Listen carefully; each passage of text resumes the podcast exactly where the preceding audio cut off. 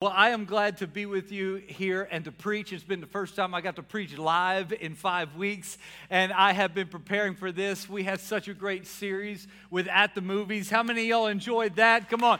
The team did a fantastic job, and our goal is to make sure that you feel a little closer to God and are growing in your relationship with Him. And this series is going to be no different. And so I'm really excited about this one there is a simple concept behind the series that I've been looking forward to, and that is um, we are all familiar with the manger scene. And so the manger scene has a few elements that have to be there in order for it to be a manger scene.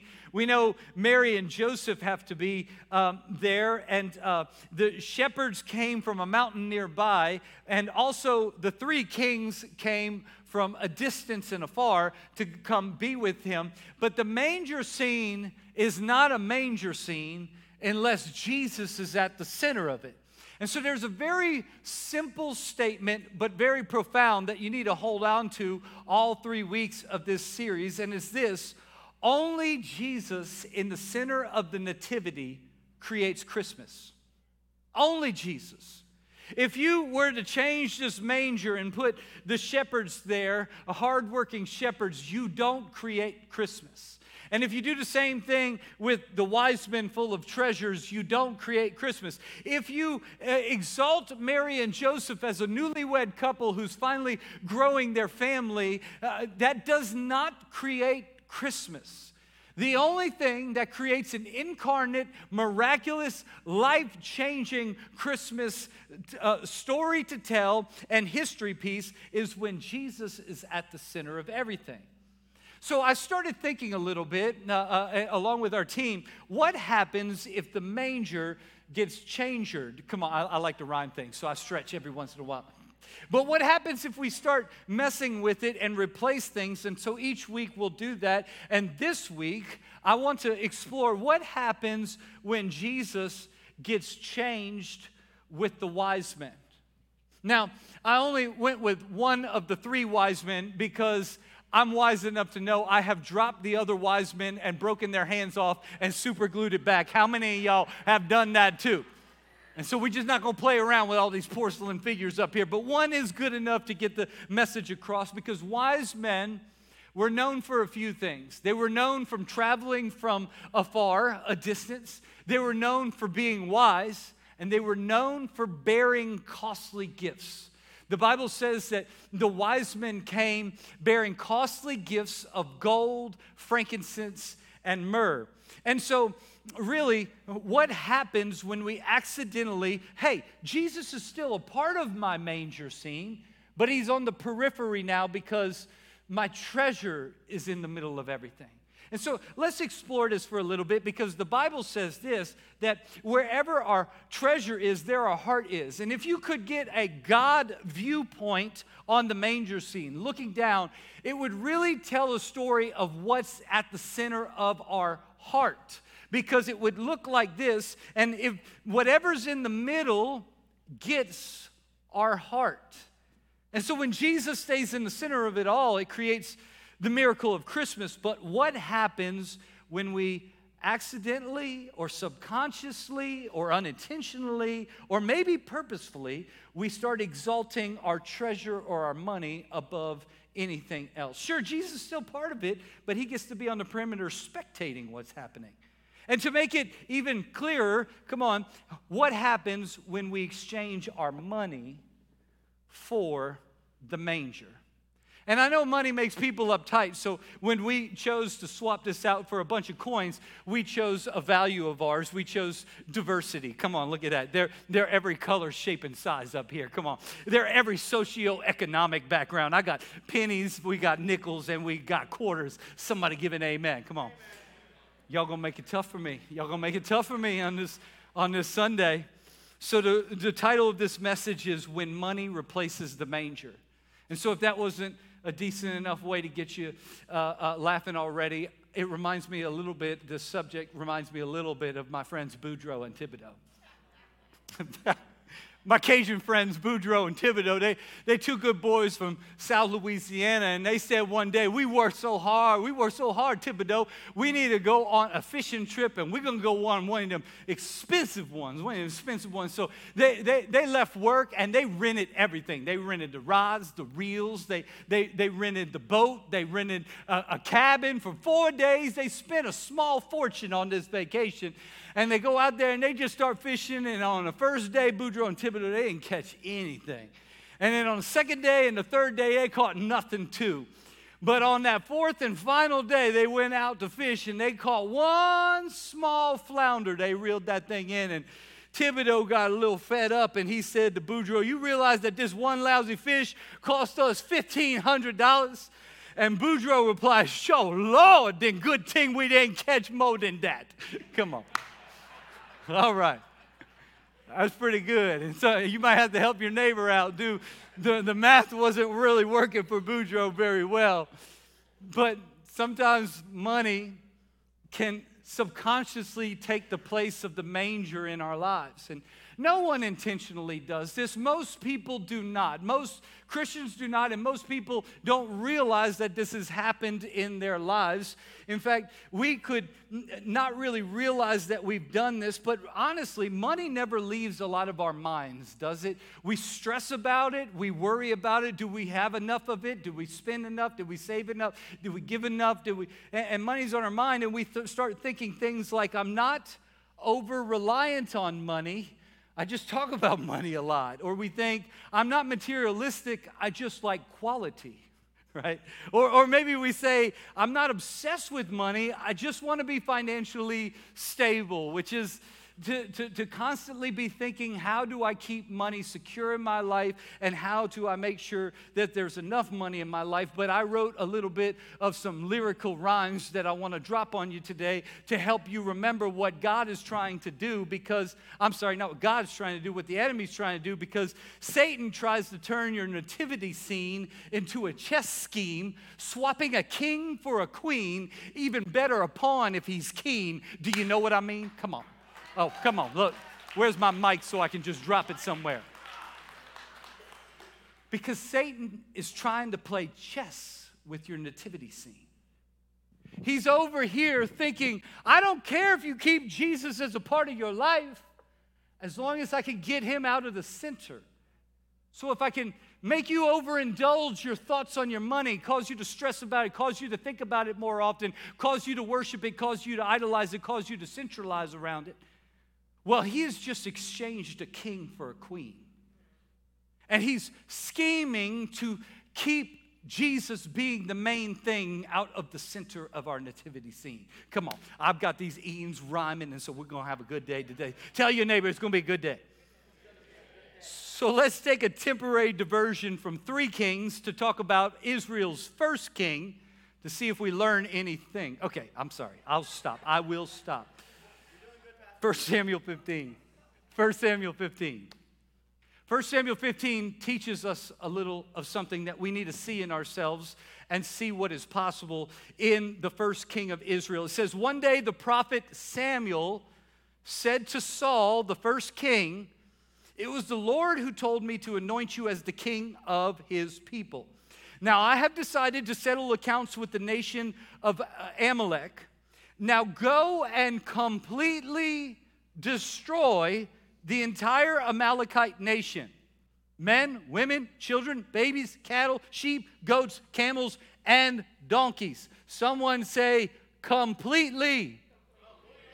Does anybody here think there's room for interpretation in the word completely? The word completely means entirely, If I were to say, hey guys, we need a little bit of help, we need to completely move all of the chairs out of this room into a closet to prepare for an event afterward. Do you think any of you should approach me and go, How many you want to leave behind? Because completely means completely. And so he knows what God's asking of him completely destroy. In case you don't know, and in case your skull's a little thick, oh, King Saul, let me list it out man, women, babies, children, sheep, cattle, goats, everything. So let's see how Saul obeys. Verse 7 Then Saul slaughtered the Amalekites. Check. He captured Agag, the Amalekite king. Hold on a second. Capturing is not completely destroying, is it? Maybe it's close enough that I could make God think it's the same thing, but you and I both know it's not the same thing. It says he captured Agag but completely destroyed everyone else. Saul and his men spared Agag's life and kept another verb that doesn't belong after this command the best of the sheep and goats, the cattle, the fat calves, and the lambs, everything, in fact, that appealed to them. So God's saying, completely destroy, and Saul is saying, I'll destroy everything that's of little value. If it's of little value, I'll do it. If it's of high value, well, then that's debatable. We'll, we'll have a conversation about these things, and it says that he kept everything that appealed to them. Then they destroyed only what was worthless or of poor quality. And then the Lord said to Samuel, with that kind of heart, I am sorry I ever made Saul king. I will remove the throne from him because of his disobedience. Here's five quick takeaways for today that are relevant to today that I don't have time to preach, so I would encourage you to take out your phone and take a picture of and study it when you study 1 Samuel 15 this week. But here's five things that we could learn from this. Number one, disloyalty is displeasing to God. Disloyalty is displeasing to God. Secondly, it's way too easy to slip from obedience to disobedience. I'm not sure if King Saul knew he was doing it or as the value kept going higher, he slipped into it uh, uh, in his mind. Number three, some disobedience is masked in pride. Because in 1 Samuel 15, King Saul started saying, I kept the more valuable things because I thought I would sacrifice them to God. And oh, how pleasing God would be and how high He would be worshiped if I would do with it what He didn't ask me to do in order to honor Him. And sometimes we do this with our obedience. We try to wiggle our way out of just yes or no. We started trying to do something disobedient but freshen it up. It's like when you had a project in school and you forgot to do it and you tried to work your way through, like trying to convince the teacher you did the project and everybody else is going, I know what you're doing. It's two letters. Don't do that with your obedience. Don't do that with your obedience because a lot of times we try to mask it with pride and go, look at the cool idea I had. I would honor God by dishonoring God, and God would love it. Here's a fourth one other disobedience is masked in fear. If we're being honest, we're just going, just in case God doesn't show up, just in case there's not enough, just in case I need a little bit more, and it's disobedient. But here's the fifth one I want to unpack his obedience was conditional to the size of his request. His disobedience was conditional to the size of God's request. In just a moment, I'm going to show you on my iPad here. I want to draw a little illustration, and it should be appearing right now on the screen. You got it? Awesome. Let's check that we got this. Awesome. We are in good shape. Okay, so I want to show you something that I see in this uh, uh, scripture, in that God oftentimes asks things of us or has requests of us. And it ranges from low things to high things. And so um, I want to measure that against our obedience to what he asks of us, okay? And so my script, when I'm going fast, that says obedience, okay? Come on. now, uh, where we should be on this topic is that no matter what God asks of me, I will be obedient. It doesn't matter if he asks something small of me or if he asks something large of me. This is where we should be. But honestly, where most of us are looks a little bit different. Our obedience looks a lot more like this. And what we are doing is this is where we really are. Because as long as God asks for something small, hey, would you give a dollar to the person on the corner? No problem. Here's a dollar. That's awesome. Would you empty your bank account to the person on the corner? Heck no. I will not do that, right? Because it's it's it's as if the more God asks of us, the less obedient we find ourselves. Now, let me point it to you this way because I want to help you today. How high of a request can God make of you before your obedience will turn into disobedience? Because whatever that number is, God knows is the highest He can ask of you safely. And He can bless you up until that point. But He is also aware that $1 more than that will turn into disobedience, which will no longer command a blessing on your life. And so, our God is a good God, a good Father, knowing just how much I can bless you before it will no longer bless you because you're no longer walking in obedience to me. It's kind of like if you have a child that you are rearing and they're getting to a teenage year, you know if I can trust you behind that car wheel or not. And if I cannot trust you behind that car wheel, I would actually be cursing you to give you more responsibility than I would be protecting you. And therefore, I can bless you this much and no further because it would now no longer be a blessing. Are you tracking with me? Is this helping anybody today?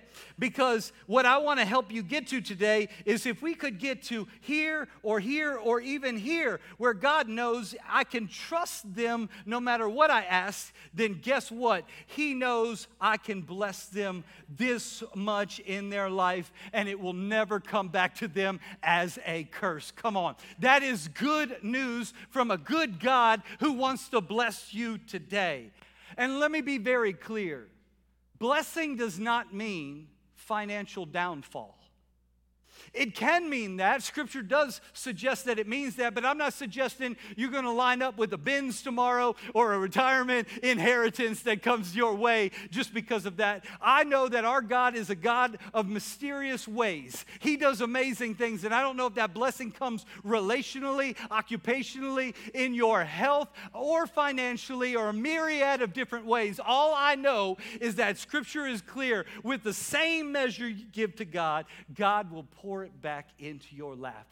Pressed down, shaken together, and running over. Can I get an amen up in here? I hope this helps somebody today as I jump back to my notes. So let's keep this principle in mind that the answer to how much we will be obedient to God limits the amount God can bless us as we start talking about how to become a changer of our misplaced manger, if this is going on in our life, how do we change it back? And there's three ways I want to share with you today.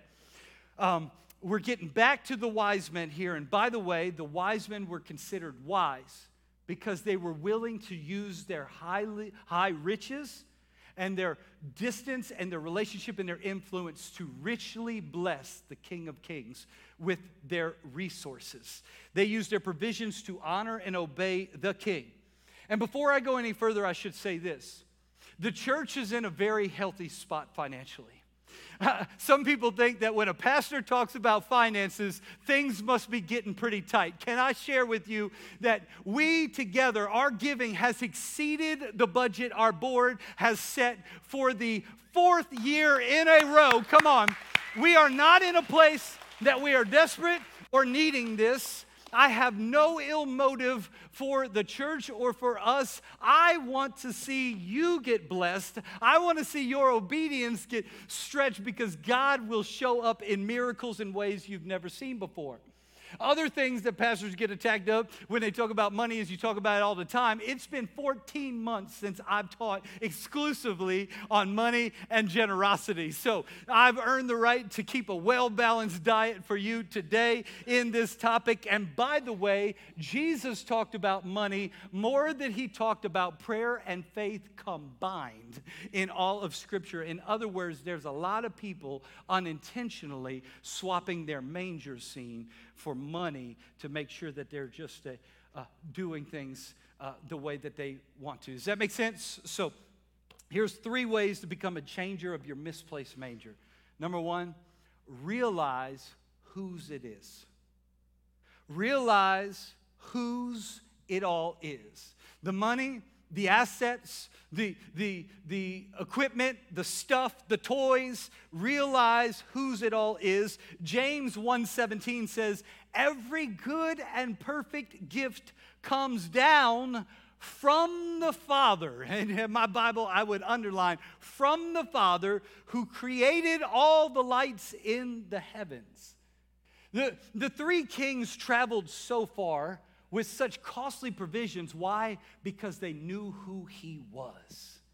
And when we know who he is, the owner of it all, the creator of life itself, the creator of me, was there when I was knit together in my mother's womb, owns the cattle on a thousand hills, and because I am very aware of who he is, what is a little bit of coin in relationship to a Messiah that will change my destiny and alter the course of humanity forevermore? Can I get an amen? amen.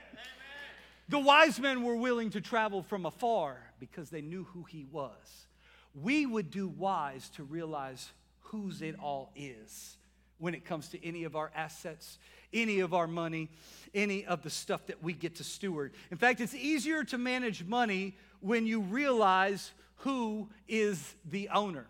If if I were to walk up into this place today and go, man, out of the generosity of my heart, I, I, I, went into my kitchen and I created 10 cupcakes. And John, I see you right there, man. I bet you got a few kids and your wife. And so I bet you would be blessed by 10 cupcakes. I want to give you something you haven't asked for. I want to hook you up today. But oh my goodness, hold up. I'm just now seeing Matt over here. I, could I get one of them back so that I could hook up someone else that I see in need today? Could I get one of them back? How would we feel about John if John says, no, they're my cupcakes.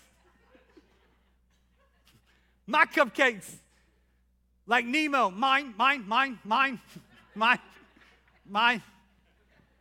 I know where all the parents are at right now because you're just like, Nemo and Dory are found. Turn it off. Okay, anyway, so so that is what generosity looks like. That is what tithing looks like. That God gave 10 cupcakes out of the kindness of his heart. And to return one is really not that sacrificial of something for me to do um, because um, God is the giver of it all, and we are just stewards of the 10 cupcakes. Number two, here's the second way to change your manger is to start tithing. The word tithe means tenth. Um, the Bible teaches that we should bring the first tenth of all that God has given us into the storehouses. Now, uh, because the 10 cupcakes were mine to begin with, and I give them to John, if John gives me one back, is he giving me something or is he just returning what was mine in the first place? We really shouldn't call the offering a time of giving as much as we should call the offering a time of returning because it was all His in the first place. He has been so very generous to me. And the least I could do when he hooks me up with 10 cupcakes is to give one back because I'm about to munch down on nine. And by the way, nine is better than 10 in heavenly math because last I checked, he can turn five loaves and two fish to feeding 3,000. But in our minds, we start going, I got to hold on to nine cupcakes. I got to hold on to the 10th one to feed 3,000. I'll figure it out with my mind. No, you won't. Your money won't figure it out and your mind won't figure it out. But miraculously, it can get figured out. Come on, I don't have time to preach that message today. Listen, we got to trust God. And, and so uh, you should do some homework this week reading Matthew chapter 25 with the parable of the talents, but I don't have time to read it all today to you. But let me give you the synopsis of it. The master of all the resources goes away and he takes three men to give three different sums of his kingdom as he goes away. And he gives to one five talents. He gives to another two talents. He gives to another one talent. He gives all three the instructions I am going away for a while. I'm giving you my resources. Use these to bless the kingdom of God. I won't tell you when I'm coming back, but I will come for an accountability report. The Bible says he left, and the one with five talents got to work, turned it into 10. The one with two talents got to work, turned it into four. The one with one talent was scared of the master, hid it in a ground, and saved it when the master returned. The Bible says three things that I think are takeaways for today. Number one, he says this he teaches that good stewardship begins with good belief about a good master. I need to say this again. Good stewardship starts with you and I with a good belief in a good master. The first two talent holders believed our God is good and oh my goodness, he was so generous hooking me up with five talents I don't deserve, two talents of his own money. The least I could do is try to put it to work and see what we could do of this because I have a good master who believes good things for us. And we've got to believe that too. It was the final person who thought you are a shrewd, hard master gaining money you didn't earn. He had a poor concept about the God and the giver of it all. And because of it, it brought a curse on his life. We got to start with the understanding that we have a good belief in a good master. Secondly, we should learn this that the third steward should have known don't ever be caught holding God's original investment. I'm going to hook you up with 10 cupcakes. Don't ever be caught holding the original investment. The final guy said, I thought you were shrewd and you were ill and you were mean, so I hid it, and here it is again. Now, what we learn from this is that God doesn't expect you to double everything. I think doubling is awesome, but Jesus said this you could have thrown it into the bank and earned a little bit of interest, and that would have been pleasing to me. But instead, you hid it and did nothing thinking ill things of me. Now, how many of y'all got a little bit of money in a bank account making what kind of rate right now? 0.0005% interest right now. Come on. Somebody help a savings account up in here. In other words, Jesus is saying it could have been a marginal increase. I would have been pleased by 0.00005% increase had you had a good belief in me but instead you thought I was ill. And I could have used you to double it. Come on, 200% is way better than 0.00005%. But here's what we need to know our good God is not unhappy with even interest. In other words, we got to have the belief that God's, we shouldn't be holding his original investment. And finally, God's not trying to get something from you, God is trying to get something to you. The whole test was if you're good and fruitful with this, I'm going to hook you up with more. There's more where it came from because pull the chart back out. I now know you will be obedient with this much, so I bet I could trust you with this much. Go and do what God has told you to do. Come on, somebody start getting some revelation that God wants to hook you up. Now, I have a pastor friend who talks about tithing, and he once said it like this that you wouldn't eat at a restaurant and leave without paying. Yet many Christians are spiritually fed every Sunday and they leave without paying. Ouch. He said, while on the restaurant theme, many Christians like to divide their 10% around to many different things. But if you decide to go to Longhorn Steakhouse today and order a steak, you would be unwise to leave that table, drive down to Texas Roadhouse, and give of your paycheck and pay the bill over there. Because, in other words, the Bible teaches you should give where you're fed.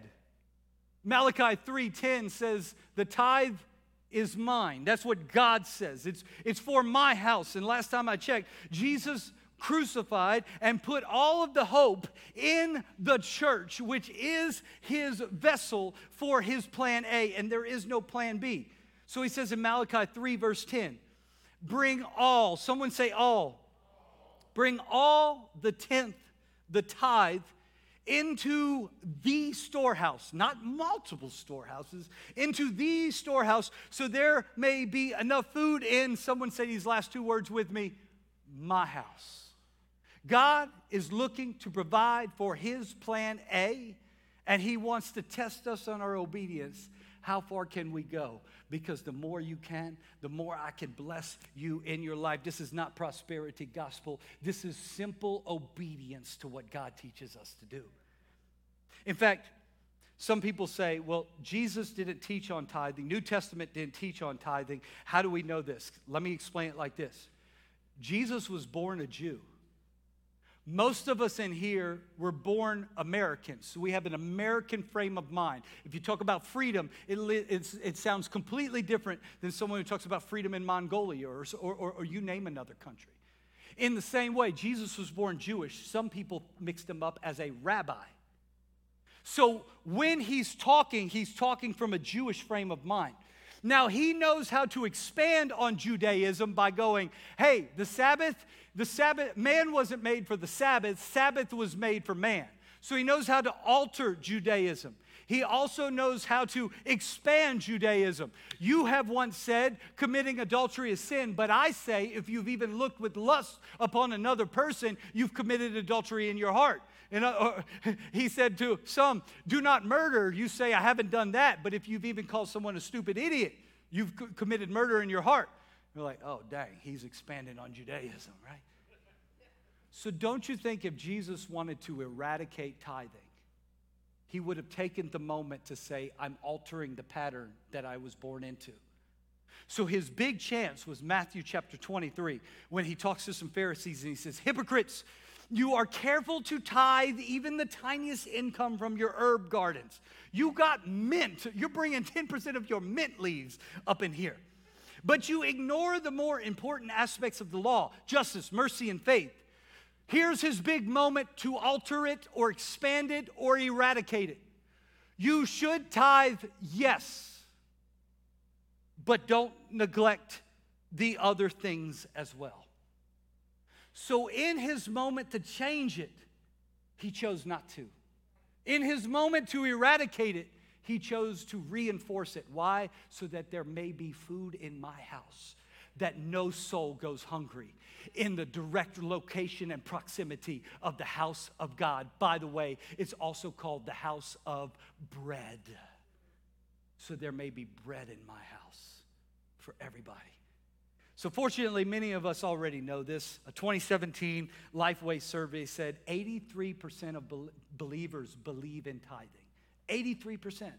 So, for those of you who do, I just want to thank you right now. Come on, give it up for someone because none of this would be possible in our reach and salvations and 12 baptisms last week. None of it is possible without it.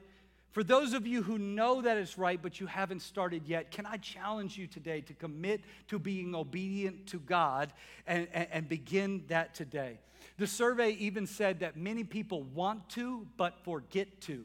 So here's a pro tip of somebody who's been tithing over 20 years of every uh, bit of my income. We have recurring giving you can set up online. Just go to the website, liftsby.com slash give, and set up recurring. Because everything else that's important to you, like your electricity, you set on an automatic payment so that you don't just show up one day and go, oh crap, that was important to me and I forgot how important it was. Most of us have our Netflix subscription set to do not forget so it never gets turned off. How much more so is honoring the King of Kings and the one who is the author of life? And so that's a pro tip that helps some. I had somebody in my small group said, I want to, but I forget to. And so maybe you could do that. I want to show you a quick testimony of somebody in our church who blessed me about three weeks ago in the hallway when he said something to me. And I said, Can we record that in a testimony? Check this out.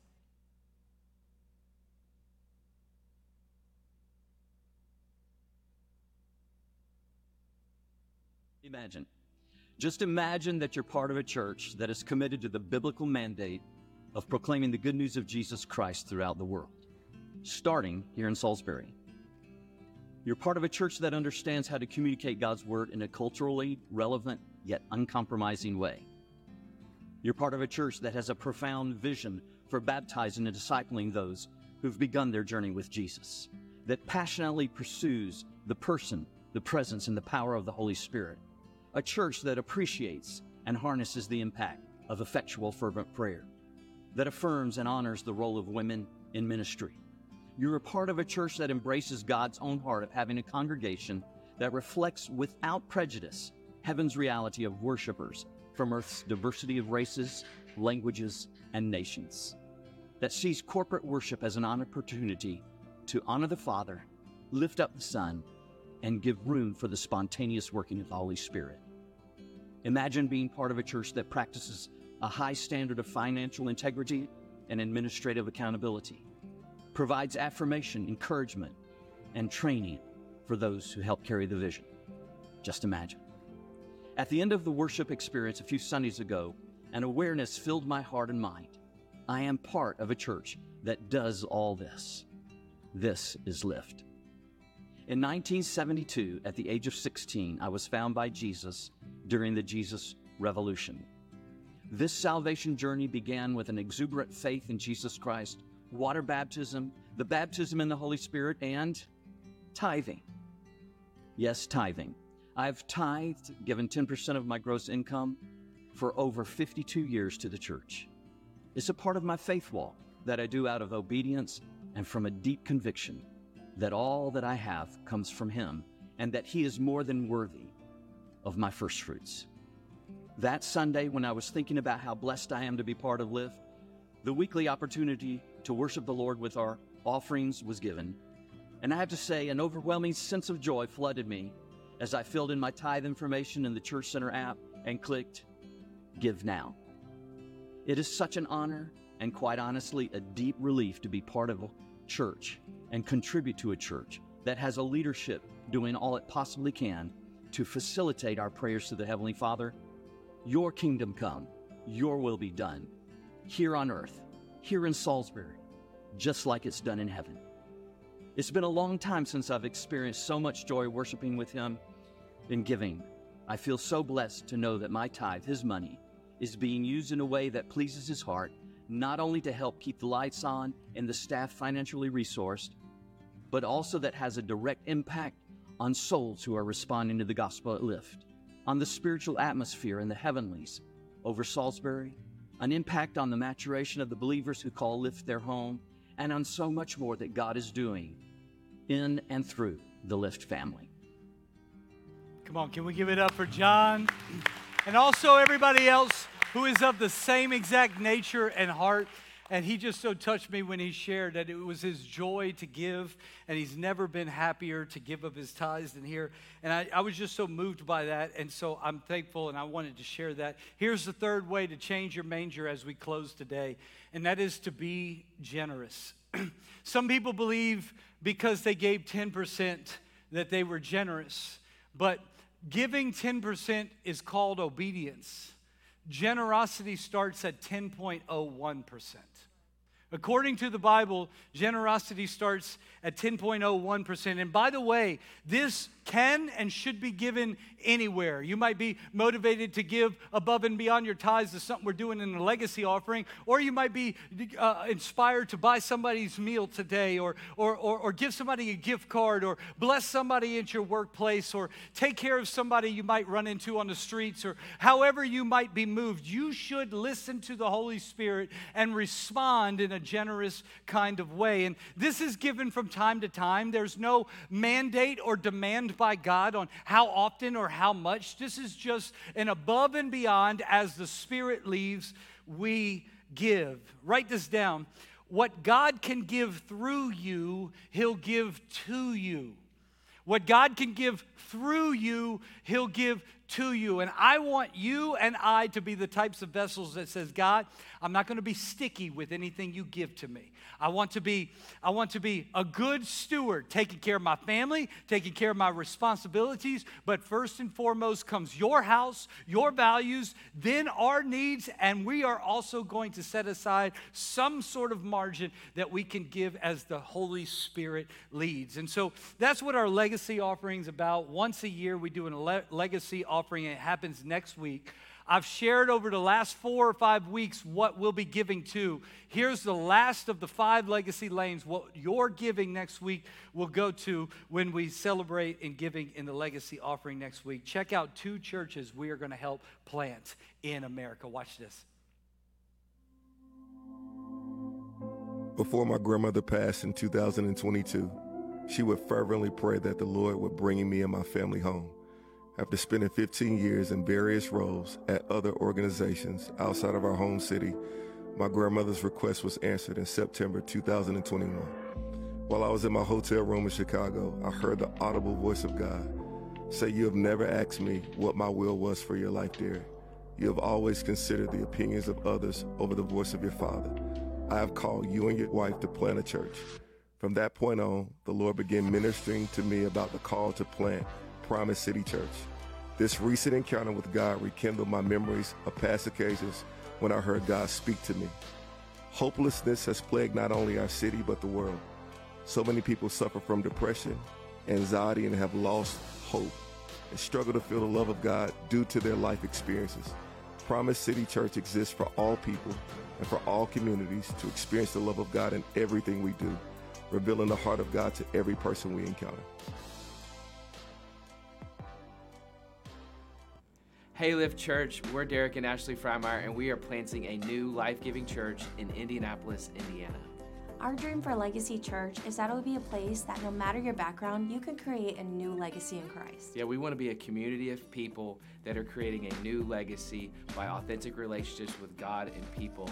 And it's because of your generosity, Lift Church, that we get to do that. So thank you so much from the bottom of our hearts for being people who are interested in seeing the kingdom of God grow, not only in your city, but throughout the United States and throughout the world. Thank you so much. Come on, two new churches are going to be launched in America, due in part to our generosity. The other five lanes, a QR code is coming up to give you the whole portfolio of what we're giving to. So if you'd like to see that, we put together a website for you to see what we are going to be given to, to uh, next week. But uh, Pastor Derek and Pastor Derek and their, and, and their wives, we're going to be sowing into. Pastor Derek is in Salisbury, North Carolina, along with his wife, Rashonda. And then also, Pastor Derek is someone I met at a pastor's retreat, and his wife, Ashley, are launching in South Indianapolis. We've already sown into a church in North Indianapolis. Come on, we're going to see all of Indianapolis get saved after both of these uh, uh, get planted. But that's a part of what we're given to. And so, if you're so motivated to give and be generous above your tithes next week, we wanted you to know what it goes to. But I want to pray for you today. Father, I notice sometimes when we talk about money, it can be uptight. We can be nervous about things, but I do know this about you that you don't desire to bring a spirit of condemnation. Father, you desire, sometimes you bring conviction where we say, hey, we could do better. And Father, in any area where you're convicting us, let us respond. And I thank you for the grace and mercy over our lives as we do this. Father, I'm most excited about the fact that I know your people are going to step out into greater levels of obedience to you. And as you do, your word says we could test you on this. And when it happens, Father, you're going to pour out a blessing on their lives. You're going to rebuke the devourer. You're going to bless their households. And it's all going to be to reach more and more people and build the kingdom of God big, the kingdom of hell shrink it in the. We pray all these things. And while everyone's still got their head bowed and we're praying, with every head bowed, every eye closed, if you're in this place and you've heard how generous our God is, I first want you to know that He's more generous than you think. He was asked, How obedient will you be to save all humanity? And the highest of high asks, the highest of high request was, Will you give your one and only treasured son? There is no higher value. Will you give him in exchange for you? and I having the chance to come home to Him and have our sins removed. And He, God, said yes. So today, if you're in this place and you know you're far from God or you got some sin in your life that is separating you from Him, today is the day that you let the price of Jesus' blood pay for it today and you be set free. With every head bowed, every eye closed, I'm not going to call you down or embarrass you, but I don't want you to be embarrassed to have a moment where you just raise your hand and say, Today, I repent of my sins and I give my life to Christ. If that's you, just throw your hand up in the air with the people. I already see their hands up. Yes, yes, yes. Hands up front, hands in the back, hands hands in the middle, hands everywhere. If that's you too, don't wait. You might have said, I don't know, I don't want to be the only one. But right now you feel like the Lord's moving on your heart and you say, Me too. Thank you, thank you. Come on, everyone who lifted their hands, I want you to pray this prayer along with all of our church out loud. We're going to pray. Say, Jesus, I give you my life. I'm so sorry for my sin and falling short of your standard, and I confess it to you now. Jesus, you're the Son of God. And when you died on that cross, you were an innocent man dying to set my guilty soul free. I receive freedom today. I get to start all over today because you've been good, Jesus. And I make you Lord of my life. In Jesus' name I pray. And the church said, Amen and amen. Come on and celebrate loud.